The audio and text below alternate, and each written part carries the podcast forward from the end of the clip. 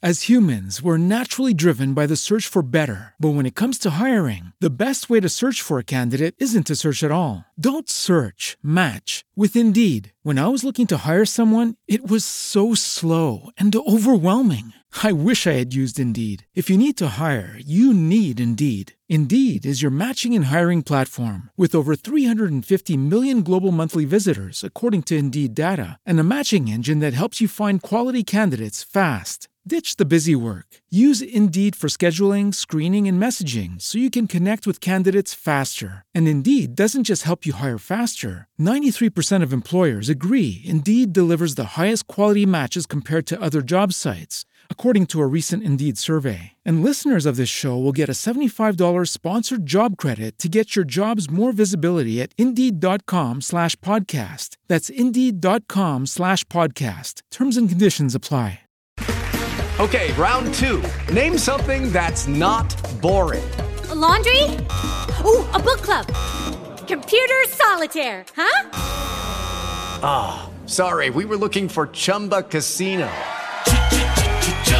That's right. ChumbaCasino.com has over 100 casino style games. Join today and play for free for your chance to redeem some serious prizes. ChumbaCasino.com. No purchase necessary. Full prohibited by law. 18 plus terms and conditions apply. See website for details. Hey, wonderful listener, this is Christina. If you love these podcasts, please make sure to rate each episode, leave a review, and subscribe on the app or platform you listen in on, and share with others. It really is a great way to support my work and helps so much. Also, if you want to watch the video of the show, the link to my YouTube channel is below.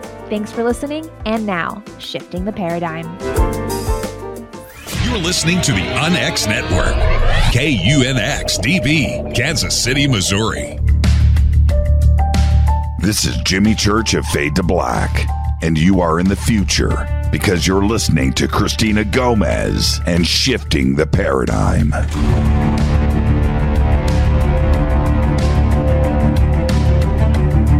Howdy, folks. This is Lou Elizondo, and you are listening to my very good friend Christina Gomez on Shifting the Paradigm.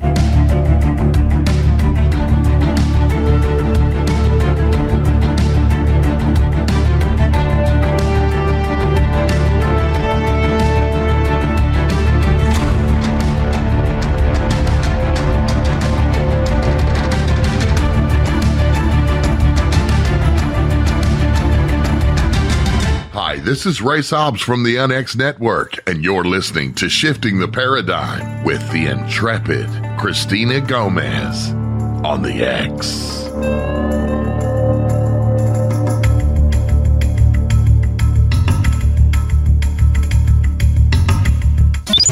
You're listening to the UnX Network, KUNX DB, Kansas City, Missouri.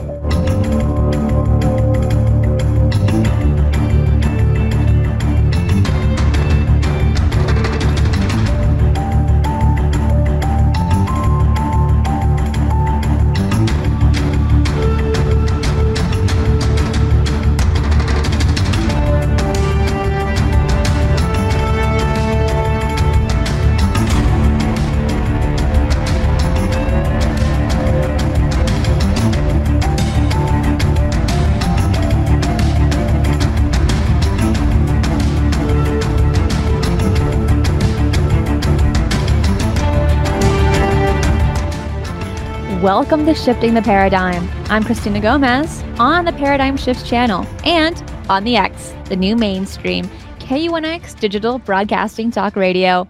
Are you ready for this? Because we're about to embark on an hour and a half of UFO shenanigans and paranormal adventures. Right here is where we look and think outside the proverbial box. We jump down those rabbit holes where you get a red tic tac instead of a red pill.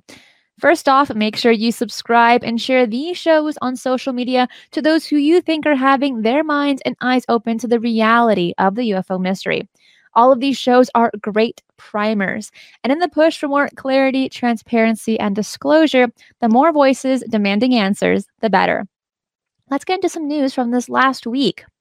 The U.S. tactical fighter jets were sent to intercept a suspicious object near Hawaii. The incident, which took place on February 14th, saw the F 22s intercept what was believed to be some sort of balloon. However, specific details remain unknown. what? F 22s are not usually scrambled to intercept something as mundane as a balloon. So, was it really a balloon? Well, let's continue. The adjutant general of Hawaii, Kenneth S. Hara, stated that Indo Pacific Command detected a high altitude object floating in the air in the vicinity of the Hawaiian Islands. In accordance with Homeland Defense procedures, Pacific Air Forces launched tactical aircraft to intercept and identify the object, visually confirming an unmanned balloon without observable identification markings. The mystery was compounded by reports of powerful explosion sounds by locals in the area with an Air Force spokesperson later insisting that the responding aircraft did not destroy the balloon. Sightings of the object posted on social media indicated a white oblong object with two contrails.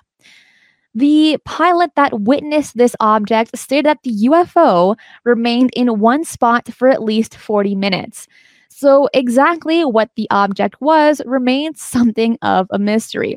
Well, I can tell you it's probably not a balloon if it can stay in one spot for at least 40 minutes. It has been speculated that it could be some sort of intelligence gathering balloon.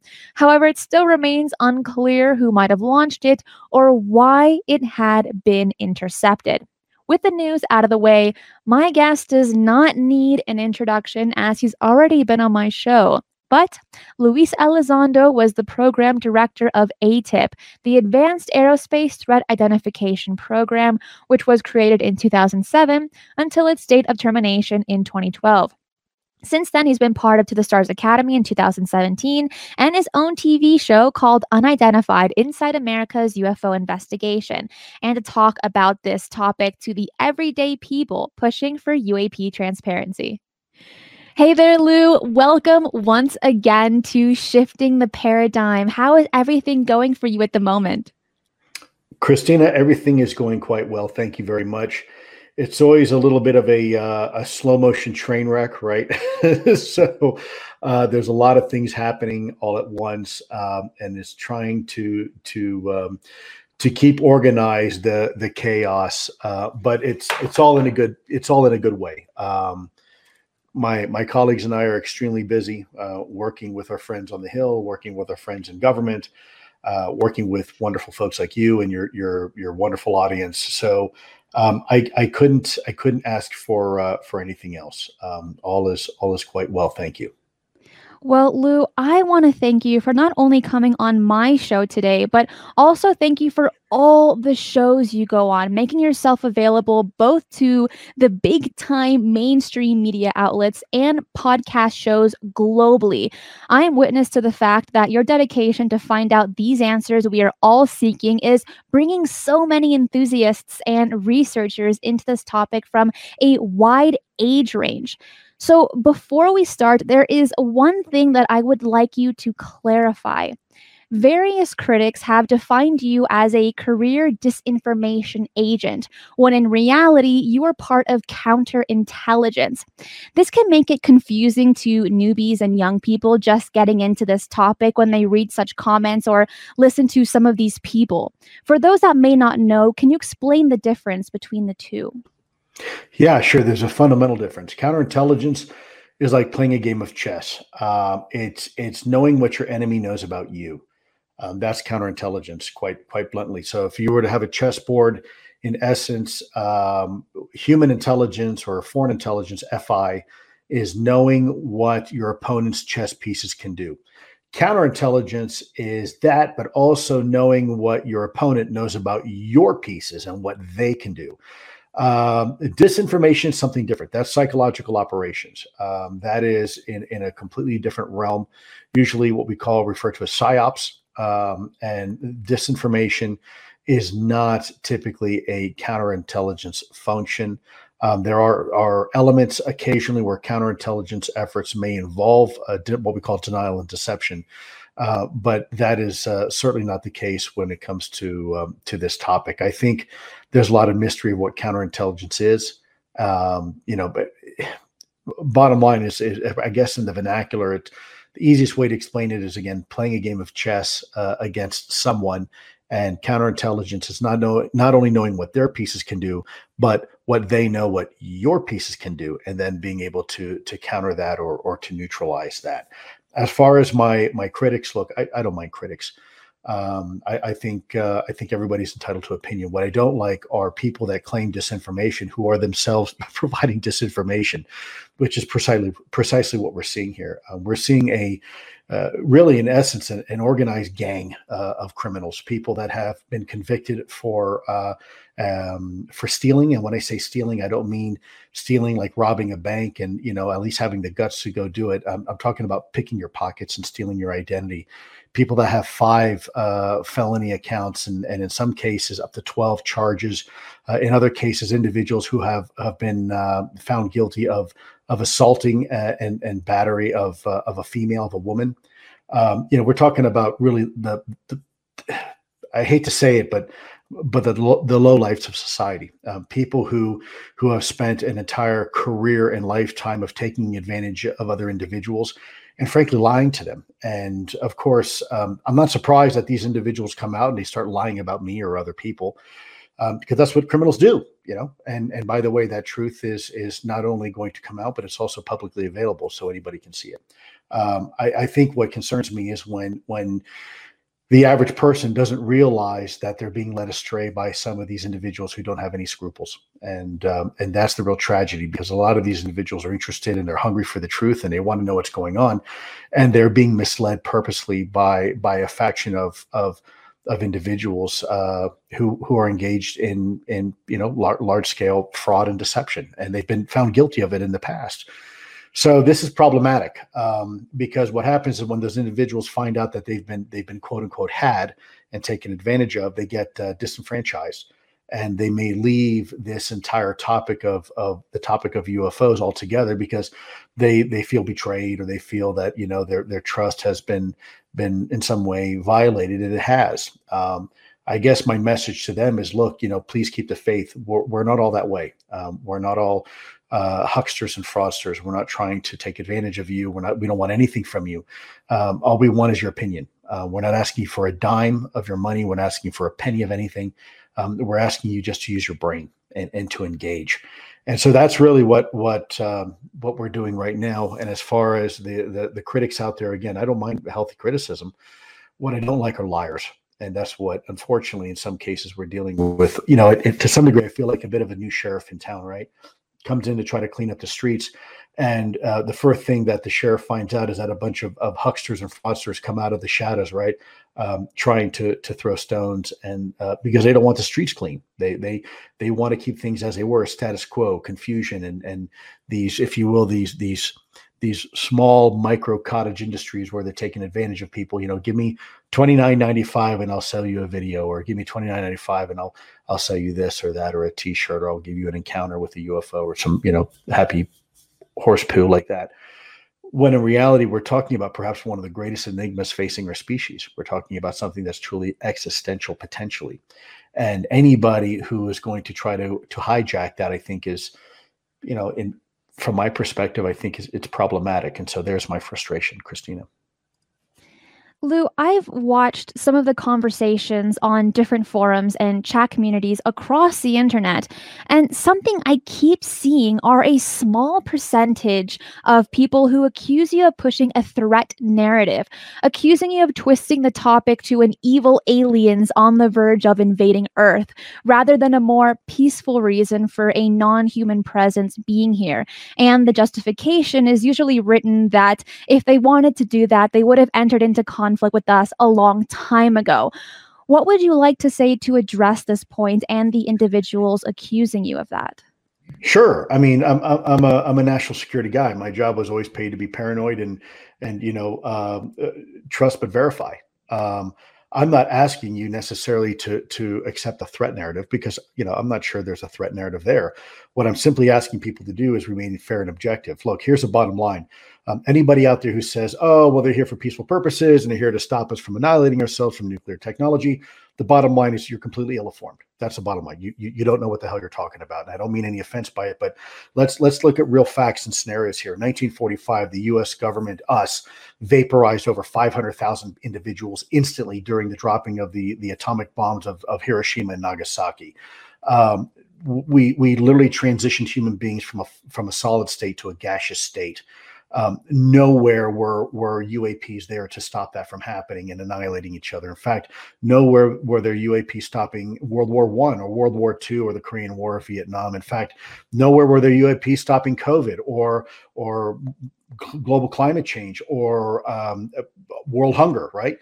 In fact, there's very little evidence to suggest at all that whatever is out there is out there for benevolent reasons. Now, it doesn't necessarily mean it's out there for malevolent reasons but to say that oh they're here to help us from block that's pure conjecture. That's horseshit. Yeah, that's just that's just someone spewing off their opinion without any any facts or data at all to suggest that. What we do know is that there seems to be a keen interest in our our nuclear military capabilities, and not just us, but around the world. That that does seem to be pretty clear. So um, you know, you can fill in the blanks what it means. Now, does it mean that they're here for hostile intent? No, it doesn't. Does it mean that they're here for a threat? No, it doesn't. But what it simply means that there's no evidence to suggest that they're here for anything humanitarian. So, you know, does that mean that they're here for hostile reasons? Not necessarily. Does it mean that they're here like we are when we go out to, let's say, the the African plains and the Serengeti and and and monitor the wildebeest migration? Maybe they're just here to observe. We we don't know. We simply don't know enough yet about about this enigma to to have a, a cogent conversation about it. We're just now at the point where we've recognized that they're real as a U.S. government. So anybody out there who wants to insert their narrative or preconceived notion of what this is, I think it's premature. And I frankly, I think it's irresponsible.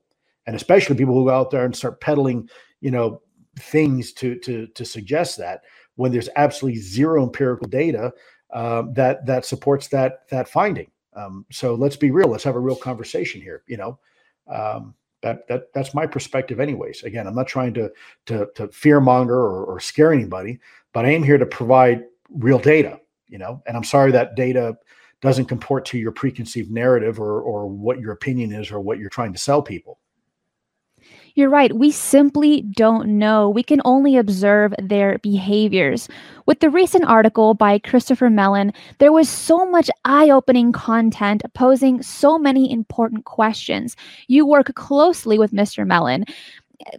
And can can you update us on what kind of fallout or positive effects have come around as a result of that article? Sure, but it's not just that article. Let, let me preface by saying Chris Mellon is, is is absolutely one of the most intelligent human beings I've ever had the honor and privilege to work with, um, and I don't say that lightly. Uh, I've always said before, there's five people that I can count who have called me uh, in the middle of the night at four in the morning and said, "Put your boots on. You need to go to war." I would do it. Okay, Chris Mellon's one of those folks. People know that General Mattis is another one one of those individuals. There's a few others uh, of those other individuals that will probably at some point come out to light. Um, Chris is an incredible intellectual. He's also an incredible strategist, uh, and he's he's a remarkable patriot. Um, he he has served his his country um, since day one, both in the legislative and the executive branches uh, he he truly is a, lead, a, living legend in, in in every aspect of of, of the term. Um, and so what he embodies is something that I admire very much, and that's that's truth above all. Um, the article that he recently wrote uh, about the Air Force, or the, if you will, the lack of Air Force involvement in this topic, I think is a long time coming. Um, that's a result of years and years of frustration trying to get individuals in the Air Force engaged. And I think it's important to note that when Chris wrote that letter, he wasn't saying the whole Air Force is is negligent or bad. He's simply saying that the bureaucracy isn't responsive, like it is with may, perhaps the Navy and other other services who have stepped forward to have this conversation. Um, you know, look, recently Secretary of the Air Force Kendall, and, and no offense to him, you know, look, I I I served my country honorably as well, uh, and he was picked by by the administration to serve as secretary. But when the Secretary of Air Force comes out and acknowledges, yes, we are aware of UAPs, we know the reality of these things, but because we don't know where they're from, we don't consider them a threat. That's the same thing as saying a, a, a, submarine pops out of the Potomac River uh, right there in front of the Pentagon and the White House, but because it's not flying a U.S. flag or, or a Russian flag, we're just going to ignore it because we don't know if it's a threat or not. So therefore, it's not a priority. That that that, that doesn't make sense. That's not logical thinking. That's not what what what we need to hear. And frankly, to some degree, it's probably why we're in the predicament we are with with Russia and Ukraine right now, because um, you know we we we have rested on our laurels so long that we've become um, almost to some degree apathetic. We we we we think that that U.S. preeminence, or in this case, as it relates to the UAP topic, that we know everything. Well, guess what? We don't. And uh, the the sooner we can we can reconcile that reality, the sooner maybe we can do something about it. And in the article, Chris brings up the North American Aerospace Defense Command. In 2008, NORAD moved its day to day operations to the U.S. Northern Command headquarters building at Peterson Air Force Base in Colorado Springs, while redesignating the Cheyenne Mountain installation as a backup command center. Now, the chief priority of NORAD is assessing aerospace threats, both for Canada and the United States, through their N2C2 command domain. In your time with AATIP, would it be safe to assume you had a working relationship with the air domain chief at NORAD, resulting in the receipts of reports of UAP incursions over the North American continental airspace? Well, it, indirectly. So we had an individual who was a member of Stratcom, Strategic Command. And if you look at what what Stratcom's mission is, it is to basically act as a connective tissue with all the other commands. Um, and so vis-a-vis that individual, um, I, I, can't say who he is now, but at some point I suspect he'll probably come out in public. Um, that that individual who was assigned to Stratcom had the authority to reach out to all these other organizations. And it's not just NORAD, for example um, there were there were other organizations and commands that this individual was responsible for interlocking with on a, a regular routine basis.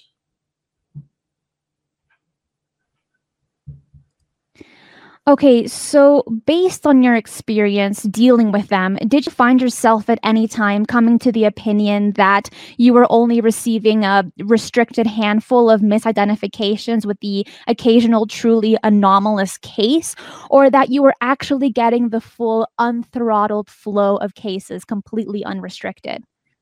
That's a fantastic question. You know, we, we always wound up scratching our head and wondered, are we getting a, uh, a, a filtered version of the information? Or are we getting what they call raw and unevaluated information or intelligence? Um, in some cases, we were getting the raw information. In other cases, we were getting a bit of the excuse of vernacular, but but the Heisman, right, where someone is kind of kind of doing this and, and giving you a, a, a face palm, um, which of course is frustrating. Um, there were some organizations that were far more forthcoming than others. Some of the commands uh, were were very cooperative, uh, and some of the organizations uh, in the intelligence community, while others were were a bit reticent. Um, I think they were still suffering from from some of the stigma associated with this topic historically, uh, that their organizations and agencies were involved with. Uh, in other cases, uh, we did. We had what we call non-responsive. Um, responses where they'd say, look, you know, um, we don't have anything.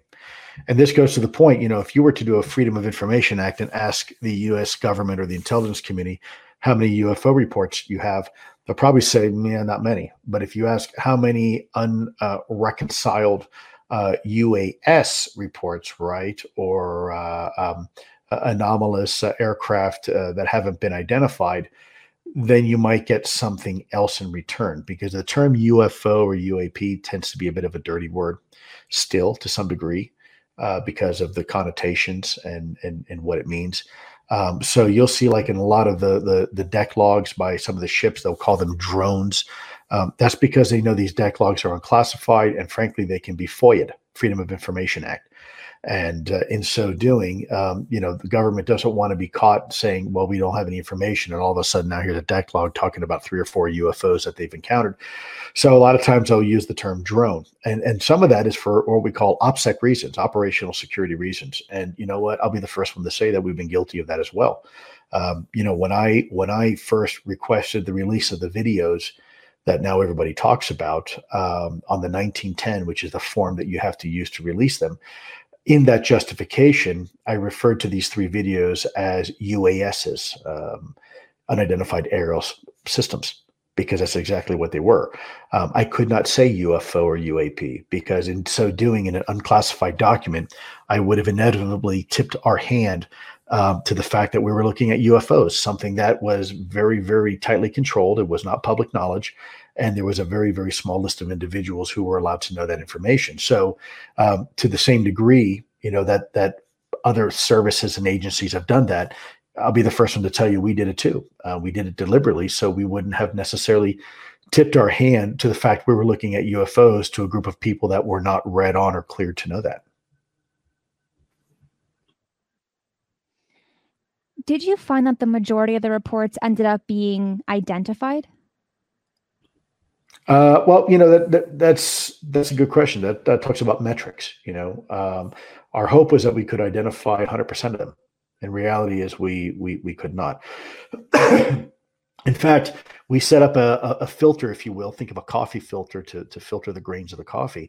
We felt uh, designed the filters specifically to try to catch everything that we knew would be either considered a blue force technology or our technology, and a red force technology or an enemy technology. And what you had left over that didn't get caught by the filter is that delta, if you will, uh, the difference um, between the two. And so when you have things, that's, that's where the five observables come into play when you have things that are maneuvering at you know not you know 15 or 16 g's but but 300 400 600 700 g forces and by the way are able to travel at hypersonic velocities and oh by the way display some sort of camouflage or cloaking and oh by the way display some sort of transmedium capability the operate the ability to operate in air and water and possibly in space without a compromise of their performance characteristics. And oh by the way also some sort of anti-gravity right in the vernacular the, the ability to defy earth's natural gravity without associated technologies like wings or, or thrust or intakes or engines or propulsion um, then you have something truly extraordinary and those were the cases that AATIP really focused on were those that that couldn't be readily explained as a drone or a missile or a balloon or a quadcopter or an aircraft or a helicopter or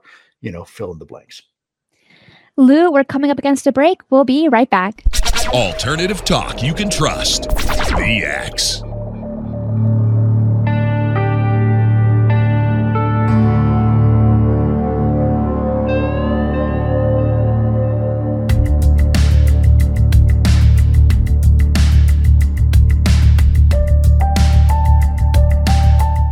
Howdy, folks. This is Lou Elizondo, and you are listening to my very good friend Christina Gomez on Shifting the Paradigm.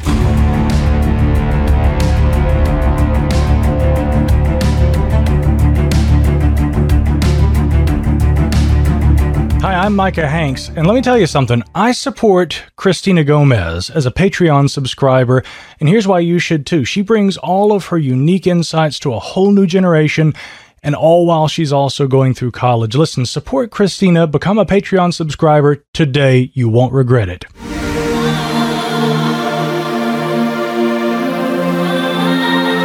Hey there, it's Christina. Did you know you can get access to an exclusive extra segment of additional questions and answers with all of my guests, as well as behind the scene videos and photos? Ever wonder how I turn my small college dorm apartment into a studio where I can shoot new videos or set up lighting and backdrops for my show, or what camera I use? Yep, that video is there too, where I explain as I go along and also give the story of how I learned to do special video effects and editing. You can get access to all of that and much more by joining my Patreon supporters club. You'll be helping by supporting this channel, my research, and production costs, as well as investing in new shows coming soon. Starting from as little as $5 a month, there are several tiers you can choose from that suit your budget, and each tier carries extra perks and benefits. Join my Patreon club and become a supporter today. As humans, we're naturally driven by the search for better. But when it comes to hiring, the best way to search for a candidate isn't to search at all. Don't search, match with Indeed. When I was looking to hire someone, it was so slow and overwhelming. I wish I had used Indeed. If you need to hire, you need Indeed. Indeed is your matching and hiring platform with over 350 million global monthly visitors, according to Indeed data, and a matching engine that helps you find quality candidates fast. Ditch the busy work. Use Indeed for scheduling, screening, and messaging so you can connect with candidates faster. And Indeed doesn't just help you hire faster. 93% of employers agree Indeed delivers the highest quality matches compared to other job sites, according to a recent Indeed survey. And listeners of this show will get a $75 sponsored job credit to get your jobs more visibility at Indeed.com slash podcast. That's Indeed.com slash podcast. Terms and conditions apply. It is Ryan here, and I have a question for you. What do you do when you win? Like, are you a fist pumper? A woohooer, a hand clapper, a high fiver. I kind of like the high five, but if you want to hone in on those winning moves, check out Chumba Casino. At ChumbaCasino.com, choose from hundreds of social casino style games for your chance to redeem serious cash prizes. There are new game releases weekly, plus free daily bonuses. So don't wait. Start having the most fun ever at ChumbaCasino.com. No purchase necessary. VGW. Void were prohibited by law. See terms and conditions. 18 plus. Hey guys, it is Ryan. I'm not sure if you know this about me, but I'm a bit of a fun fanatic when I can. I like to work, but I like fun too. It's a thing. And now the truth is out there. I can tell you about my favorite place to have fun Chumba Casino. They have hundreds of social casino style games to choose from, with new games released each week. You can play for free anytime, anywhere. And each day brings a new chance to collect daily bonuses. So join me in the fun. Sign up now at chumbacasino.com. No purchase necessary. VGW. Void were prohibited by law. See terms and conditions. 18 plus. This is Jimmy Church of Fade to Black, and you are in the future because you're listening to Christina Gomez and shifting the paradigm.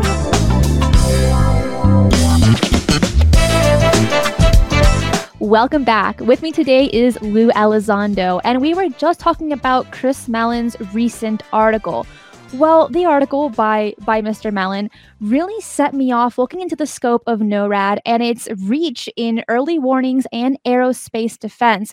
And by looking into publicly available information, I found that NORAD is indeed operating on a larger scope than I previously imagined, being operationally present at facilities such as Joint Base Elmendorf Richardson in Alaska, Tyndall Air Force Base in Florida, and even overseas, for example, at Thule Air Force Base in Greenland. Part of the potential threat response to airspace incursions is a Project Noble Eagle, which has been in place since 9 11. And this involves a report coming in from a specific region to N2C2 command domain, which results in a rapid response with the scrambling of jet interceptions to interpret and identify aircraft that either don't show a transponder signal or enter restricted airspace, among other things, being perceived as a potential threat. Now, makes sense to me that there must have been occasions where jets have been scrambled to interpret aircraft demonstrating anomalous flight characteristics, such as what we see with UAP. Are you aware of this being the case with any reports you've seen?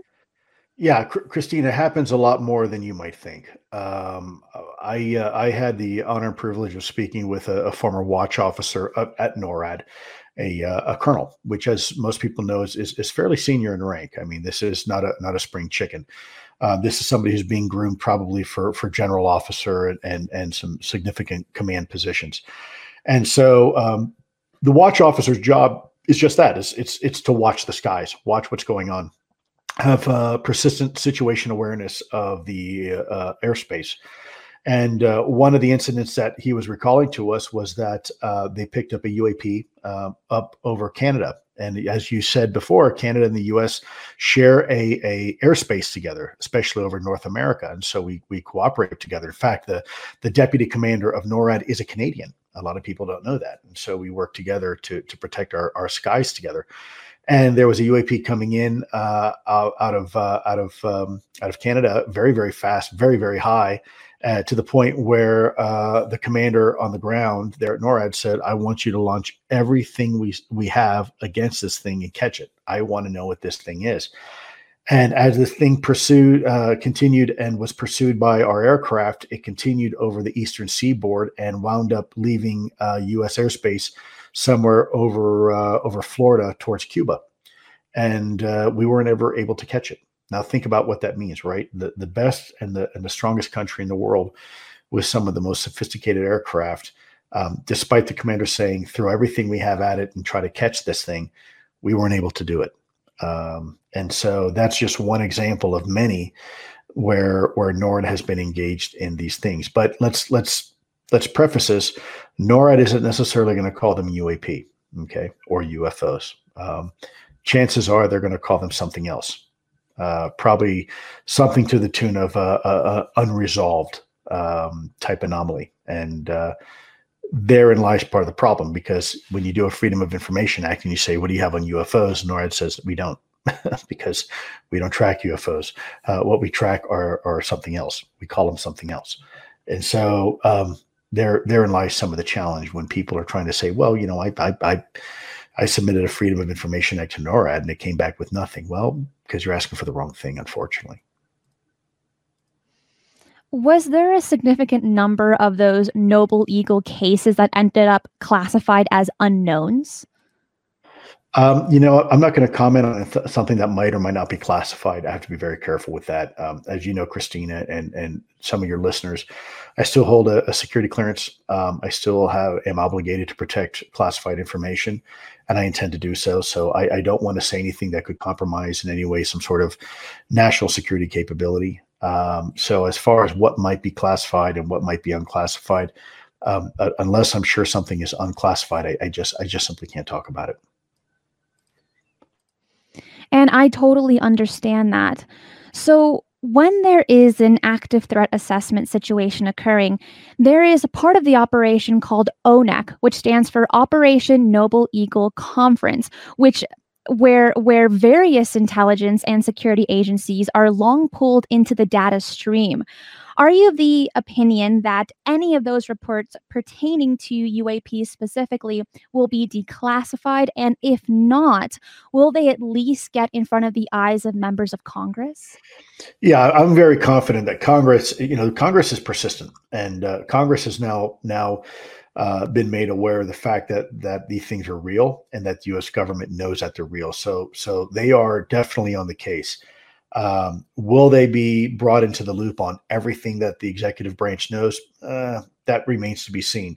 Um, but enough people now are talking to Congress where the executive branch now uh, there's an expectation to to deliver some information, and this is why you see with the recent Gillibrand amendment uh, that was a bipartisan effort with with folks like Marco Rubio, et cetera um, this is truly historic because they're not going to allow obfuscation anymore. They're not going to allow people to say, well, you know, we really don't know. Well, you know what? We're paying you to know. So if you don't know, we'll fire you and we'll find somebody else who can find out. But to say that you don't know anymore and it's not a priority, um, that that doesn't fly. That that that excuse is is no mas. Um, we we now have an obligation to to reconcile and try to figure out what these things are, whatever they may be, um, we we now have to have a, have that conversation. And so Congress, I don't think is gonna gonna let this go. Um, I do think that there are some efforts right now behind the scenes with the executive branch to finally do the right thing. Um, my old office in particular, USDI, I'm not going to say which specific office is within, um, but there does seem to be some leadership engagement saying, okay, you know what, maybe you're right. Maybe we should maybe we should look at this a little bit differently. Maybe we need to write the hire the right expertise and the, and the right people to to actually look at this and not just whitewash it and try to bury it. Um, you know, I, I, remain hopeful, but make no mistake, if if if it turns out that this is going to be AATIP 2.0 and they're going to try to obfuscate and bury this thing, then then we will continue to be very very vocal and and call these people out by name. I have no problem doing that at all. Speaking about Congress, you recently went to Washington, D.C. again to have some high level meetings. Can you tell us some of the objectives you had when you were there? And do you believe those objectives were met positively? Yeah, simple. Um, our, our mission is awareness and accountability. That's simple. Two things make people aware uh, in, in in key leadership roles and hold the government accountable. Um, because ultimately, that's what the government should be. Should be accountable to the American people and to Congress. Um, so that was our mission. Um, were we effective? Um, I believe so. Um, I think we have a, a coalition of individuals now uh, who are well past the question of whether or not it's real. They know it's real. Uh, they've seen the classified data. They've seen the information. They've met the individuals who who are running certain efforts. And frankly, we can't explain what we're seeing. Period. Um, and if you think that we're talking about old cases like the Nimitz back in 2004 or the USS Roosevelt uh, in 2015 and, and whatnot, um, you're mistaken. We're talking about things that occur as as recently as last week. Um, there is a, a, a regular, continuing flow of information regarding UAP that continues to to be reported. Fortunately, now there's still some information that isn't getting reported, uh, and that's a problem because the law says you have to report it. So at this point, if if if it's not being reported, whoever's responsible for that, you're not breaking the law. Um, you know that's that's that's an issue um, because it's pretty clear what the law says. So either either either report it or you're you're, you're violation of the law. Um, and so that's where the accountability piece comes in, right? Um, if, if you offer a carrot and a stick, hopefully people do the right thing. But in the case that some people don't want to, well, now it's time to you know break out the stick and say, okay, look, you know, you're in a violation of law. That's a criminal issue, and you can either be fired or frank, frankly put to jail. You know, if if you don't do do the right thing. So um, that's that's why that law is so historic. That's why engagement with our, our elected officials is so important. Important. So they're armed with with real information and valid information involving this topic. It's not just innuendos and you know uh, analogies. It's it's hard data. It's stuff that's taken from you know electro optical data, things that we spend millions, if not more, uh, amount of money on trying to to to keep a competitive edge over our adversaries well that same technology can be used to to track uap and a bit of a, a, long shot question here, Lou, but do you still retain security clearance that enables you to keep up to date on what is happening within classified UAP research programs today? And if so, do you believe they are helping you meet your objectives in your visits to DC? Well, I've I've made no no bones about it. Um, I, I, do have an active top secret security clearance um, and and some other stuff I won't go into here. Um, what does that mean? Well, it means that I can't discuss. It means two things actually. I don't think people really are aware of it. They're they're aware of one side of that requirement, which is I can never discuss classified information because of my non-disclosure agreement.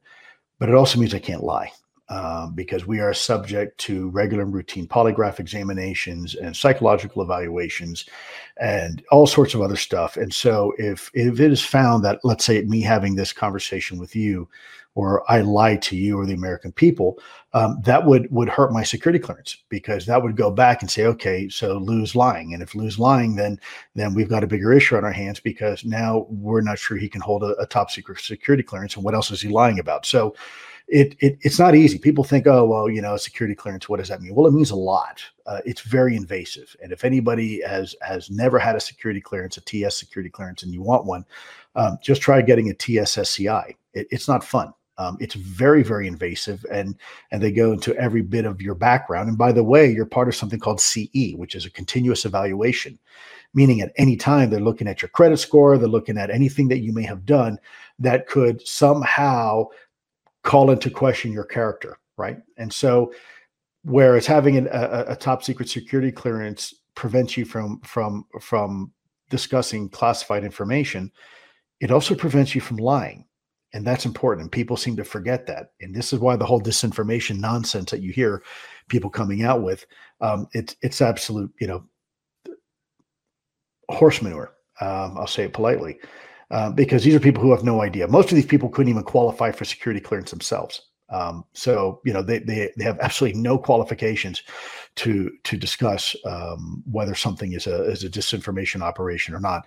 But then there's also laws and there's security issues. So you look at things like Executive Order one two triple three, United States intelligence activities. You look at what it takes from a security apparatus EO one two nine five eight, and you look at things like DoD Directive fifty two forty one and DoD Directive. Uh, yeah, I mean the list goes on and on and on and on. I, I don't want to waste your your time here, but there's a lot of rules and requirements for not only intelligence operations and activities, but also maintaining a security clearance and what it takes to hold a security clearance. Um, and, and until you know that, then it's, you know, it, p- people are kind of kind of misinformed about that. They they like to fill in, you know, with innuendos. Well, he must be a disinformation agent because he has a security clearance. No, actually, I, I'm held to a higher standard. It means I can't lie. You know, all this crap you see behind me, and I could show you a whole bunch more. Um, is is a result of my dedication and my promise to the American people and my country that I would I would never tell a secret and I'd always tell the truth. And so um, anybody who's had a security clearance will tell you the same thing. Wow. Based on those clearances, without giving away classified information, have you become aware of any conceivable security reason why the UAP topic having a non human origin could be withheld by the US government or other governments across the globe? And if so, in your opinion, is it a legit reason or an outdated reason related to not causing panic? Christina, great question. Um, and I, I, don't mean that lightly. Um, there was a time where, you know, and I still feel this way that it, it it's unconscionable and and um, there's no excuse to hold what we call extra governmental activities, extra constitutional activities. We're all held to the Constitution the same, and either it means something or it doesn't. Um, and we've all agreed that it means something. So therefore, we are all all held to the Constitution. Are there reasons why in the past, maybe certain people weren't briefed to this topic, or maybe the American people weren't made aware. Yeah, there are reasons. Um, do I agree with those reasons? No. But do I understand why people may have made those choices in the past? Yeah, I do. I actually do. And it makes sense. Um, again, I don't agree with it. Um, to me, I think the truth is always more important. You know, even if I have cancer, I want my doctor to tell me, look, Lou, you got cancer. You know, don't lie to me because it's bad news. I, I need to know. Um, and I think the same holds true for this topic. Um, you know, there was a lot of things going on in this country at the height of the Cold War, and we had very real threats um, with with other countries, and it was a winner takes all chessboard. Um, so there was a very real threat out there. And then you had this other topic here of UAPs, where we weren't surely we weren't, we weren't really sure what they were, where they're from, or what they want, or their capabilities. And so, you know, that was kind of put on the back burner for a little bit while we could focus on this other other immediate threat, which is a country that has you know real nuclear weapons and pointed at us.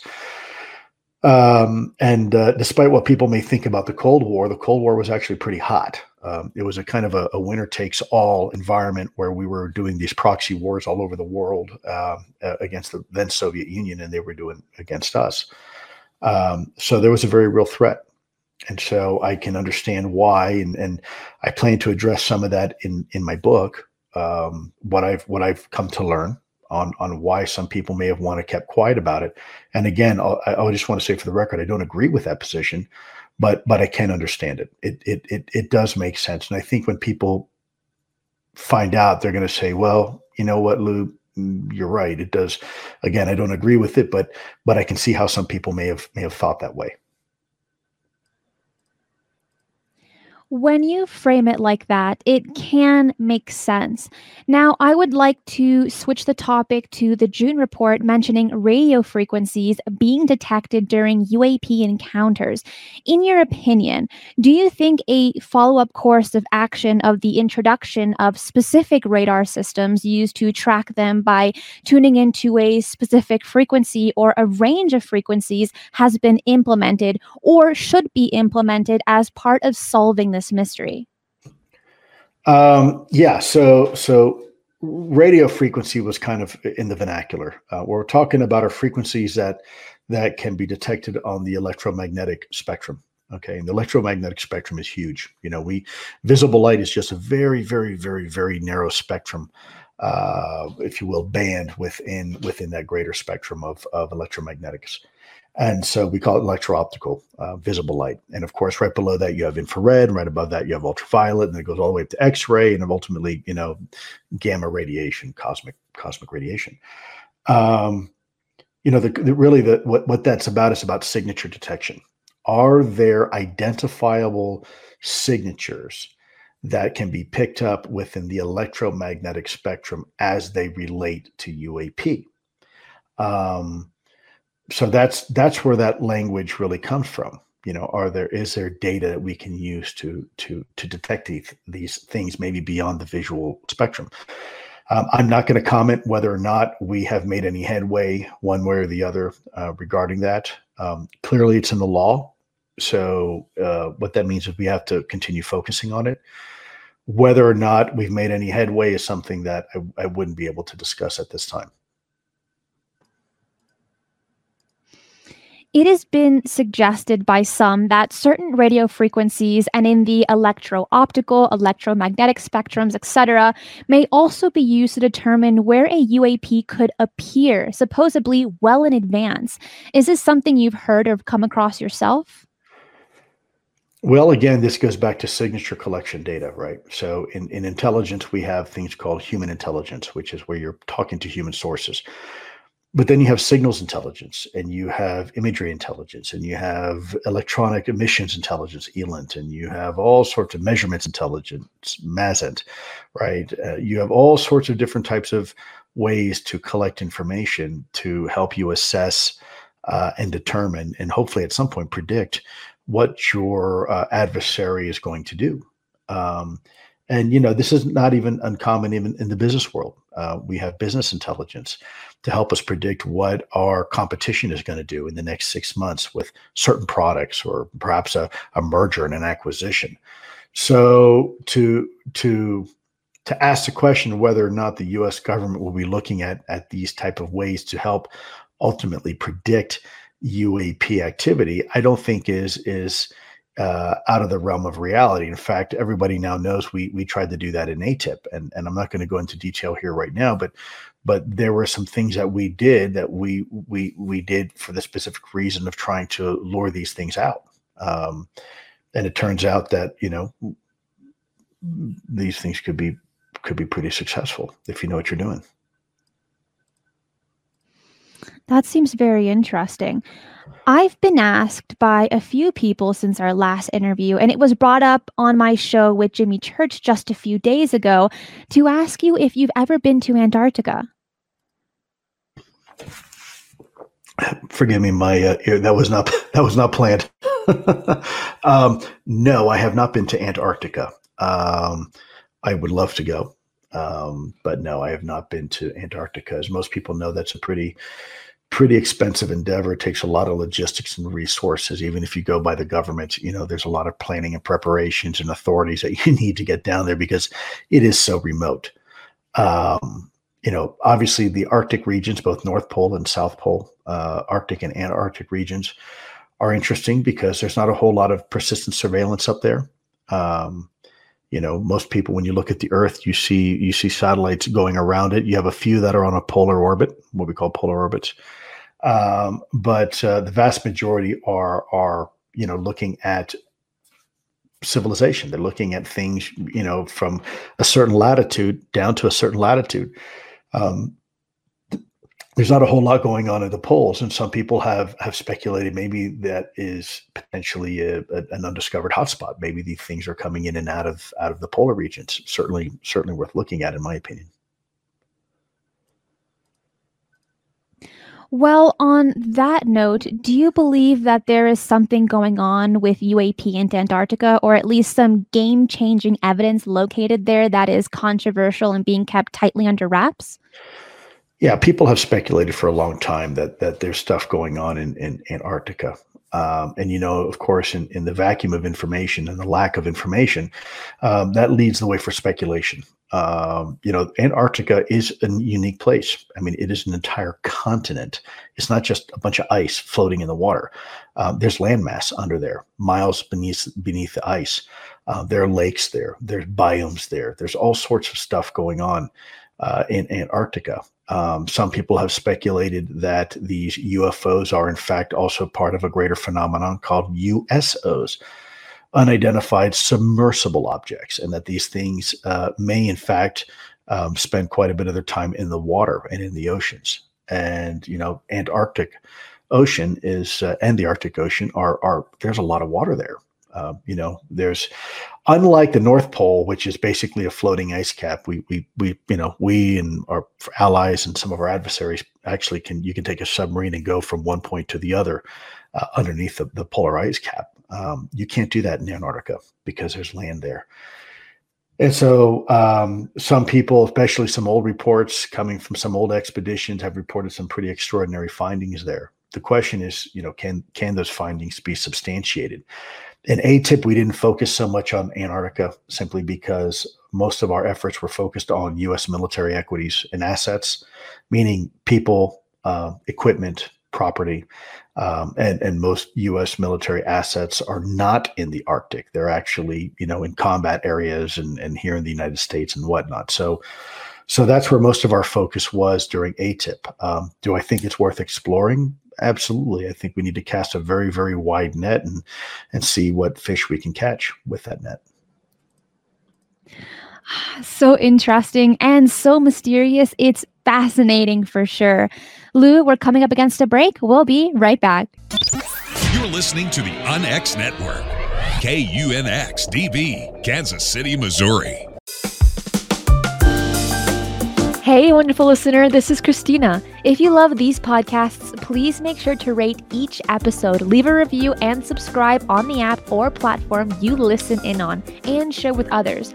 It really is a great way to support my work and helps so much. Also, if you want to watch the video of the show, the link to my YouTube channel is below. As humans, we're naturally driven by the search for better. But when it comes to hiring, the best way to search for a candidate isn't to search at all. Don't search, match with Indeed. When I was looking to hire someone, it was so slow and overwhelming. I wish I had used Indeed. If you need to hire, you need Indeed. Indeed is your matching and hiring platform with over 350 million global monthly visitors, according to Indeed data, and a matching engine that helps you find quality candidates fast. Ditch the busy work. Use Indeed for scheduling, screening, and messaging so you can connect with candidates faster. And Indeed doesn't just help you hire faster. 93% of employers agree Indeed delivers the highest quality matches compared to other job sites, according to a recent Indeed survey. And listeners of this show will get a $75 sponsored job credit to get your jobs more visibility at Indeed.com slash podcast. That's Indeed.com slash podcast. Terms and conditions apply. Hello, it is Ryan, and we could all use an extra bright spot in our day, couldn't we? Just to make up for things like sitting in traffic, doing the dishes, counting your steps, you know, all the mundane stuff. That is why I'm such a big fan of Chumba Casino. Chumba Casino has all your favorite social casino style games that you can play for free anytime, anywhere with daily bonuses. That should brighten your day a little. Actually, a lot. So sign up now at chumbacasino.com. That's chumbacasino.com. No purchase necessary. VGW Group. Void were prohibited by law. See terms and conditions. 18 plus. This is Micah Hanks of the Micah Hanks program right here on KUNX. And right now, you're having your paradigm shifted by the one and only Christina Gomez.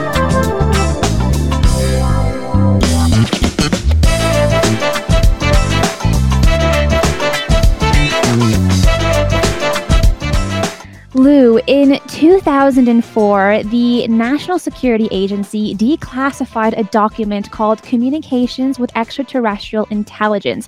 It was written in 1966 and makes mention of the possibility of communications with radio frequencies. Now, the only organization I'm aware of that publicly is doing research into extraterrestrial communication is SETI, which was established as a nonprofit in 1984. So, my question is this In your opinion, could there be an active radio frequency monitoring project going on that would work with NORAD and be out of the public eye? I'm really glad you you asked that question. First of all, I, I mentioned that article. Um, there was an article in a uh, in, in a periodical about a week ago that I mentioned as an example of how the U.S. is beginning to loosen some of its restrictions on on UAP reporting and, and that related to UFOs. And I quoted that article, and um, it was I think I I, I probably wasn't clear. Um, I had a couple people reach out and say, "Lou, you probably need to be more clear in, the future because you're creating some confusion." So let me apologize first of all for saying that. Second of all, um, that report that came out from 1964 um, absolutely talks about about communicating with potentially some sort of extraterrestrial intelligence. Um, you know, my the reason why I I talked about it was simply to emphasize the fact that there does seem to be some sort of loosening of of some of the government restrictions around this topic. Um, I did not mean to imply that it had just come out and was just released by the NSA. So let me caveat that. But with that said, um, you know, SETI has long been been assigned that responsibility, but there's other organizations. Um, let's let's look at this um, holistically. NASA is spending millions of dollars of our taxpayer money each year looking for microbial life uh, within our solar system. And as you mentioned, SETI is spending a lot of money trying to find technosignatures, radio signatures from some sort of civilized society within our own galaxy, maybe even beyond. Um, you know, there's a lot of organizations that rely on RF radio frequency to communicate, whether it's telemetry or satellites or aircraft or anything like that. Um, I, I, think it's fair to assess that, you know, with those type of capabilities, there's there's a lot of eyes and ears in the sky right now, um, and it's you know not necessarily just NSA. Um, everybody knows about NSA, National Security Agency, because of their mission, primarily signals intelligence and, and some other stuff. Um, but there's other organizations that have a lot of capability as well. Um, and and some of these are Department of Defense agencies, some of these are intelligence agencies, and some of these are kind of a mishmash of both. Um, you know, let's put this in. You mentioned NORAD. Well, to track satellites, you know, um, a lot of times NORAD relies on all sorts of things to track satellites. Um, some of it may be radar. Some of it may be through through uh, radio frequency identifiers. Right. So there's again there's a lot of eyes and ears looking into the sky.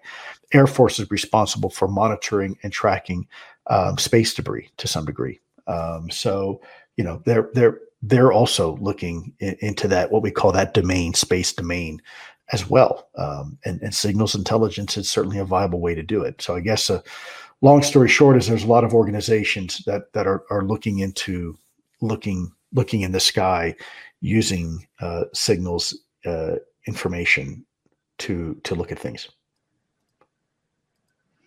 While on the topic of these agencies, have you been made aware of what part the Space Force, which was created in 2019 and is basically founded upon the Air Force Space Command that was established in 1982, in your best insightful guest or belief, what part will it play in UAP reporting to the new UFO office?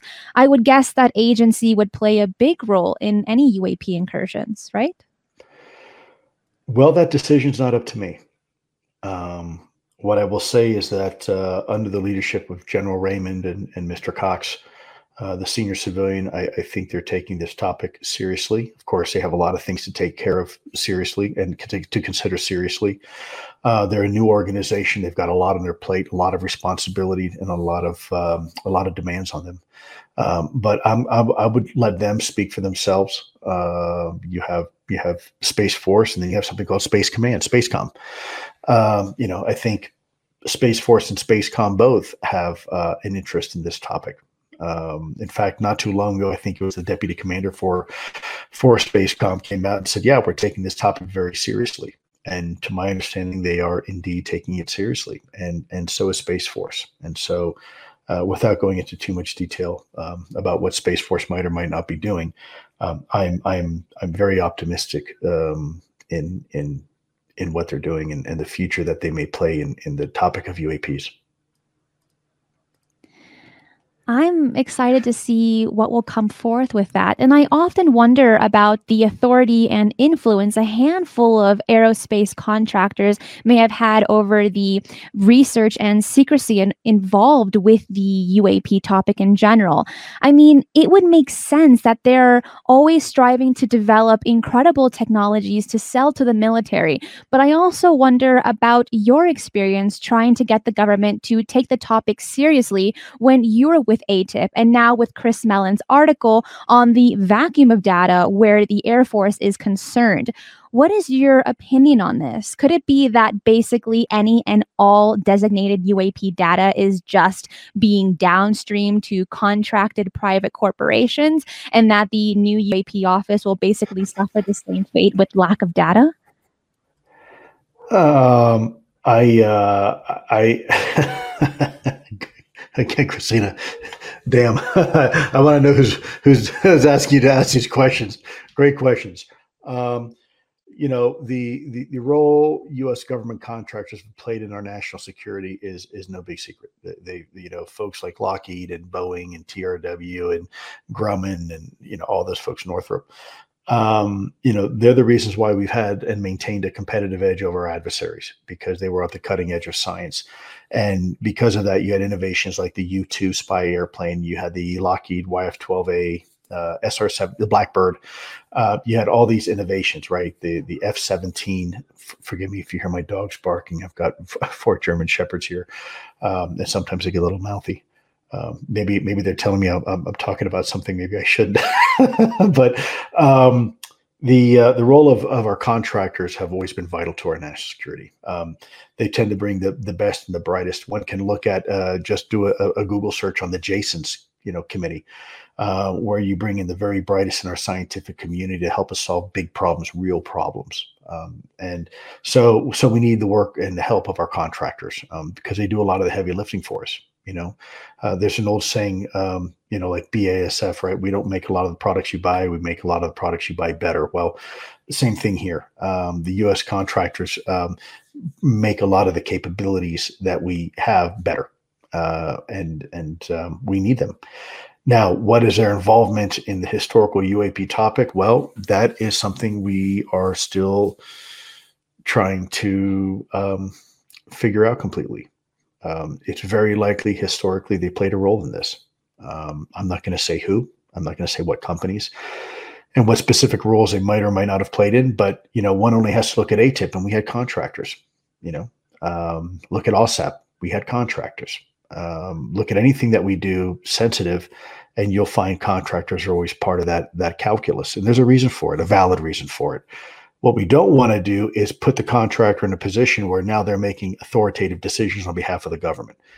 Um, because that's neither right nor is it fair. It's not fair to the us government and it's certainly not fair to the contractor. Um, so um, whatever role some of these companies may or may not have played in historically in the topic of uaps you know we we need to we need to get a better handle on, on that. And what we need to do is create a capability to allow those legacy efforts to uh, help inform um, any new effort that we we may be engaged in as a country. I warned you before the show. I've been doing my homework with these questions, but I'll tell you what led me to that one. And that is the interview I did with Ross Coulthart. And he said there are West Coast contractors that have full access to both monitoring and crash retrievals. So that led me down that rabbit hole with that question. Okay, so moving on. Well, you sure know how to make me squirm. You have been watching the UAP research movement for quite some time now in a civilian capacity, and you always say that this is a marathon and not a sprint. Given all of the developments over the last 12 months with media reports and the ufology community, are you pleased with the progress made or are you disappointed? And the reason I ask this is because in a recent interview with Jimmy Church, you said you wish you could destroy ufology as it is to stay as it is today and to start it anew?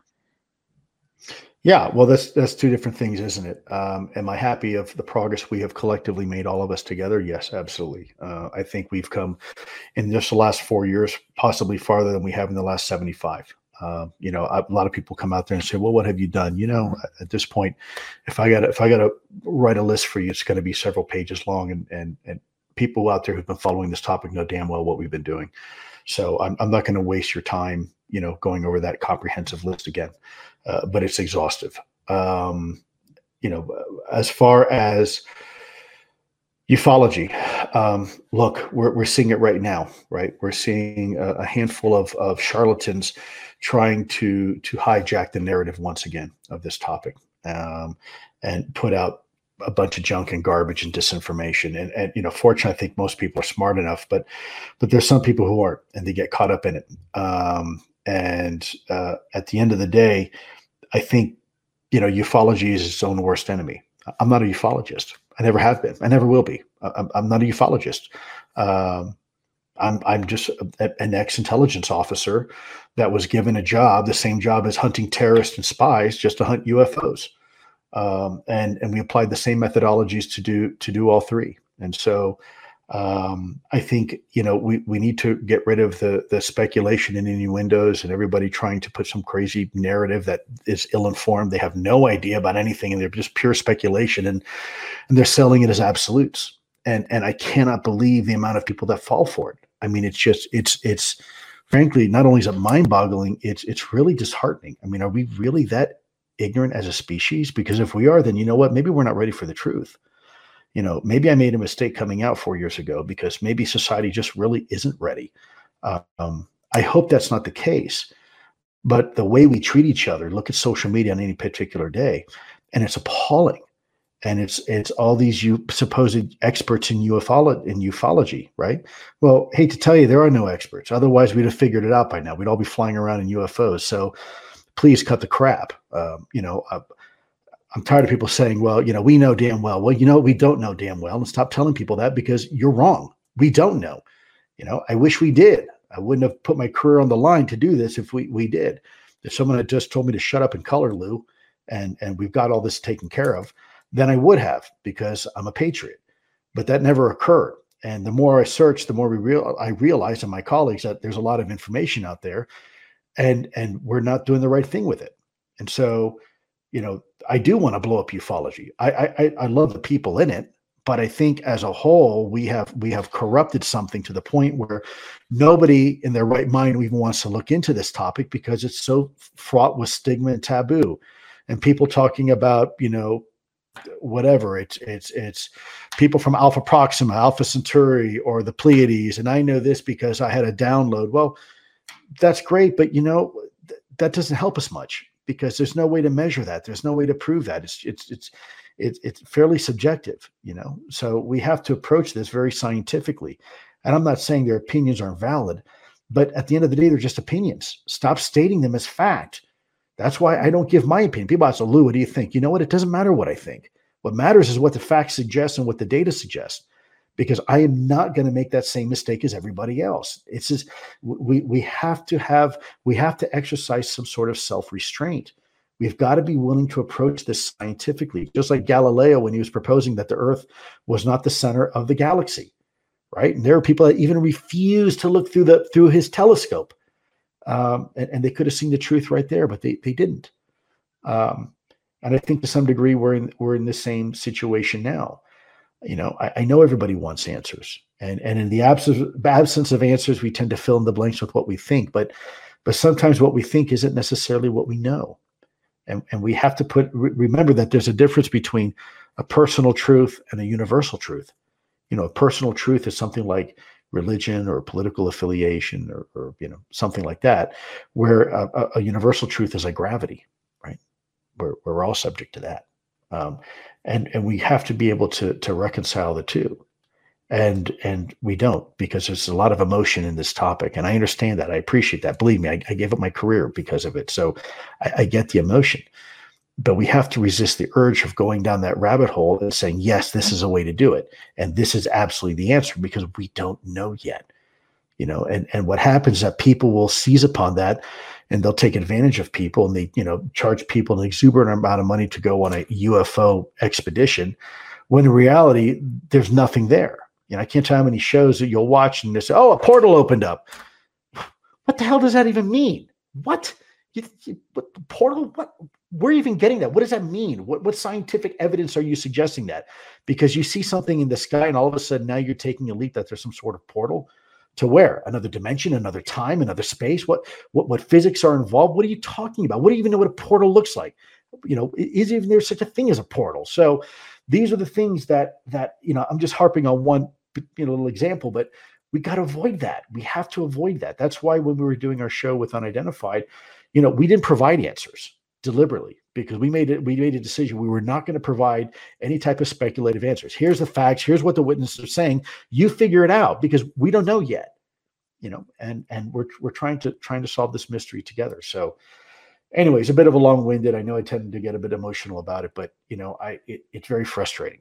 Um, it, it's very frustrating to see how people have managed to to try to hijack this narrative and and twist it and contort it, and you know they wonder why nobody pays attention. Well, you know, look in the mirror because you guys are acting nutty. Stop stop doing that. Resist the urge to always have an you know have your answer and your narrative be the one. Let let science do its job. Anyways, with that, I'll shut up. That's right. And as you say, extraordinary claims require extraordinary evidence. Lou, I quote you all the time with that. It's so important for me and my younger audience to keep a grip while learning about all of these aspects of this topic, uh, not falling into the trap of fantastical science fiction that sometimes gets put up as anecdotal evidence. Now, I'm It, it might turn out to be fantastical science fiction, but we got to let the data prove it. We can't just speculate. And that's what I'm saying is look, you know, I, I don't know where this is going to lead, other than we now know it's real. So, so let's have a little patience. Let's continue doing what we're doing. We've, we've got- come a long way in four years. You know, let's. I, I think we're. I think we're on the right track.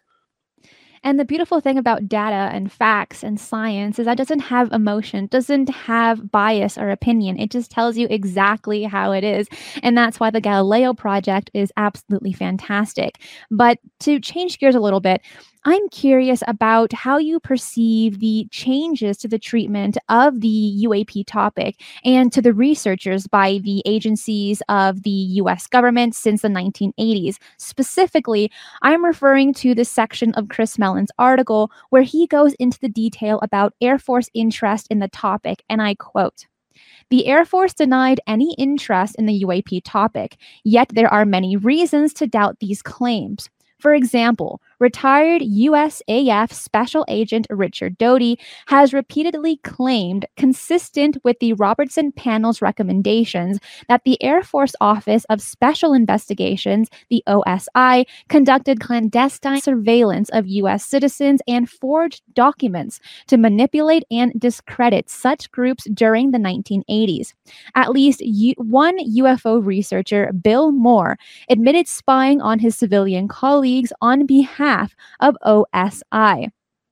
This all seems in direct contrast with the situation today, where nobody seems to have any clue of what's going on.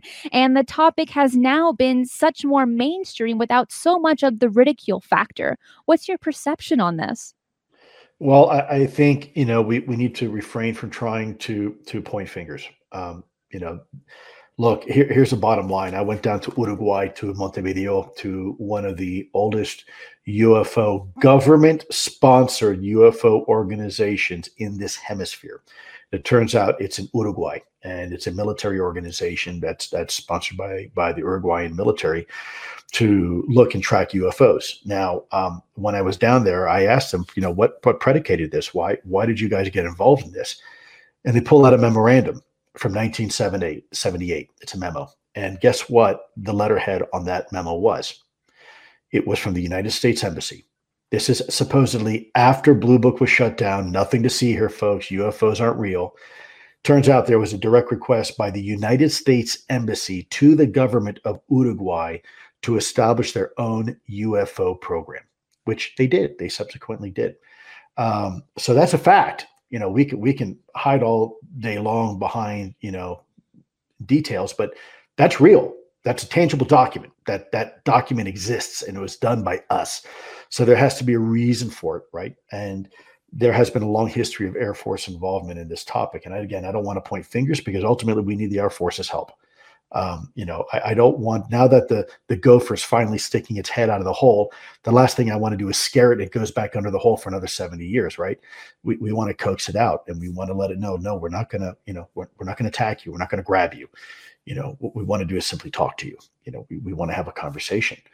Um, and that's hard because you know again a lot of people are emotional a lot of people want answers a lot of people want their quote unquote pound of flesh for for apparently injustices that may have been done in the past. But, but we have to avoid that. You know we have to do somewhat of a in my opinion something like a truth and reconciliation uh, like you had in in in you know to, to a much more extreme degree but like in rwanda where you had both sides coming to the table and say look you know a lot of bad stuff was done but to get the truth out we're willing to forgive and and kind of if you will give everybody a pass on this so we can finally get to the bottom of this and put this behind us. And maybe that's what we need. Maybe that's what we need as a whole of government approach. Maybe we need that with the United States Air Force, some sort of amnesty program and say, look, you know, no one's going to get in trouble here. What was done in the past, what's in the past is in the past. Let's move forward. Let's look forward. Um, let's move forward together. We need your help. And, and here's how we do it. That's, you know, that's one, one way we could do it. We could go about doing it. I sure do hope so. Lou, final question hotspots places where there are UFO flaps going on around in the country or on the coast. So let me ask you this. If you had the tickets, the accommodation, the best equipment to go sky watching, where are some of the places, in your opinion, it would be best to go gazing at the skies? Wow.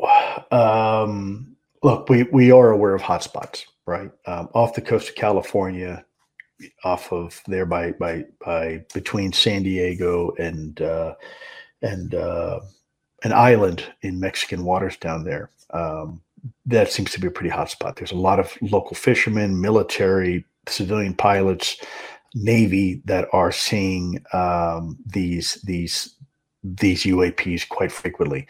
There's other areas as well. Um, we know that there seems to be an interest around our nuclear key nuclear facilities, and I'll just leave it at that. Um, you know, I'd love to have some sort of static surveillance looking at that all the time. Um, you know, I'd love to have some some capabilities out in the middle of nowhere. Think of a, a an offshore derelict oil rig that's not being used anymore, right? Let's put some cameras up there. Let's get Avi Loeb to put some of those Galileo capabilities out there in the middle of nowhere where you don't have any light pollution and completely occluded unoccluded skies in the middle of the ocean. And and and let's just sit there for a month and see what we see right? There's all i think there's there's you know tell me right now if i had uh, unlimited resources where would i go? Well i'd go to a lot of places. And um, you know i don't i don't think it's i don't think it's a bottomless pit of money we need. I think there's probably seven or eight key areas that we could we could set up some sort of capabilities and i think we'll probably find some answers you know in, in the near term Lou, thanks so much for your time today and joining me here on Shifting the Paradigm. Where can people find you online to keep up to date with your efforts and research?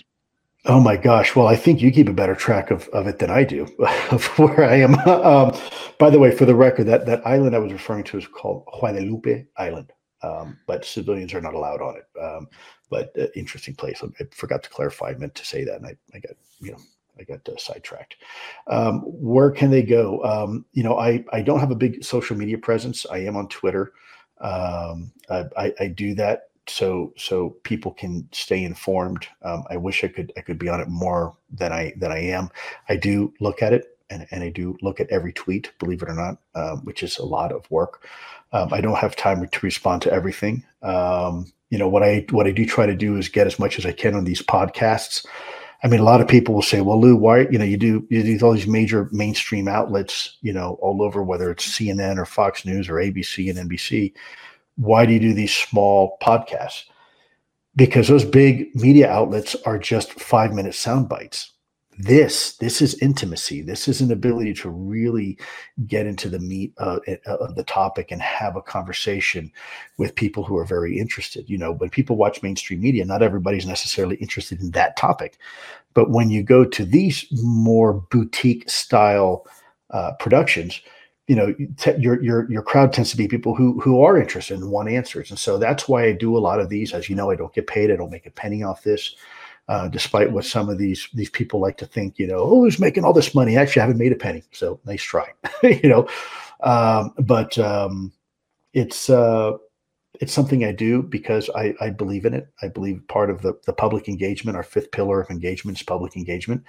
And this is part of it. And, and there's only one way to do it. And that's to, you know, to put yourself out there as uncomfortable as it may be for me as a former Intel officer. I, I've spent my life and my career in the shadows. I don't particularly enjoy being a, a out in the public like this.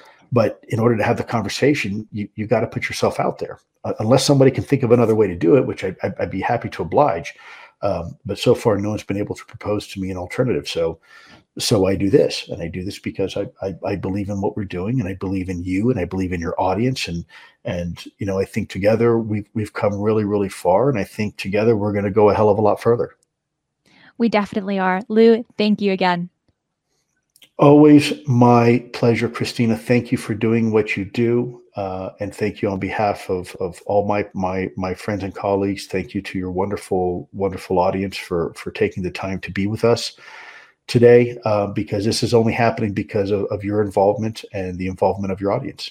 Um, I'm just one guy, you know. It's I can't I can't take the hill by myself, and so we're we're we're taking the hill all of us together, and and and we're winning the battle.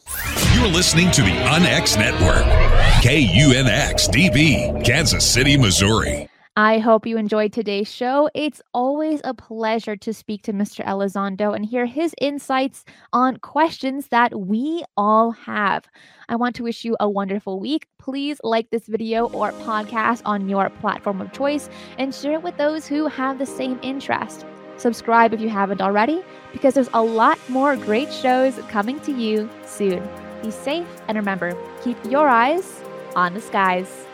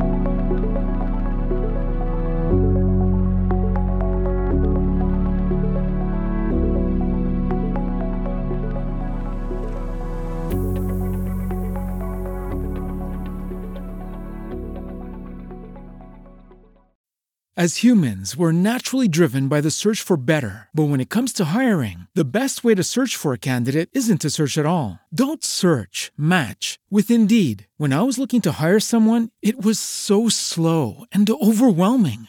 I wish I had used Indeed. If you need to hire, you need Indeed. Indeed is your matching and hiring platform with over 350 million global monthly visitors, according to Indeed data, and a matching engine that helps you find quality candidates fast. Ditch the busy work. Use Indeed for scheduling, screening, and messaging so you can connect with candidates faster. And Indeed doesn't just help you hire faster. 93% of employers agree Indeed delivers the highest quality matches compared to other job sites, according to a recent Indeed survey. And listeners of this show will get a $75 sponsored job credit to get your jobs more visibility at Indeed.com slash podcast. That's Indeed.com slash podcast. Terms and conditions apply.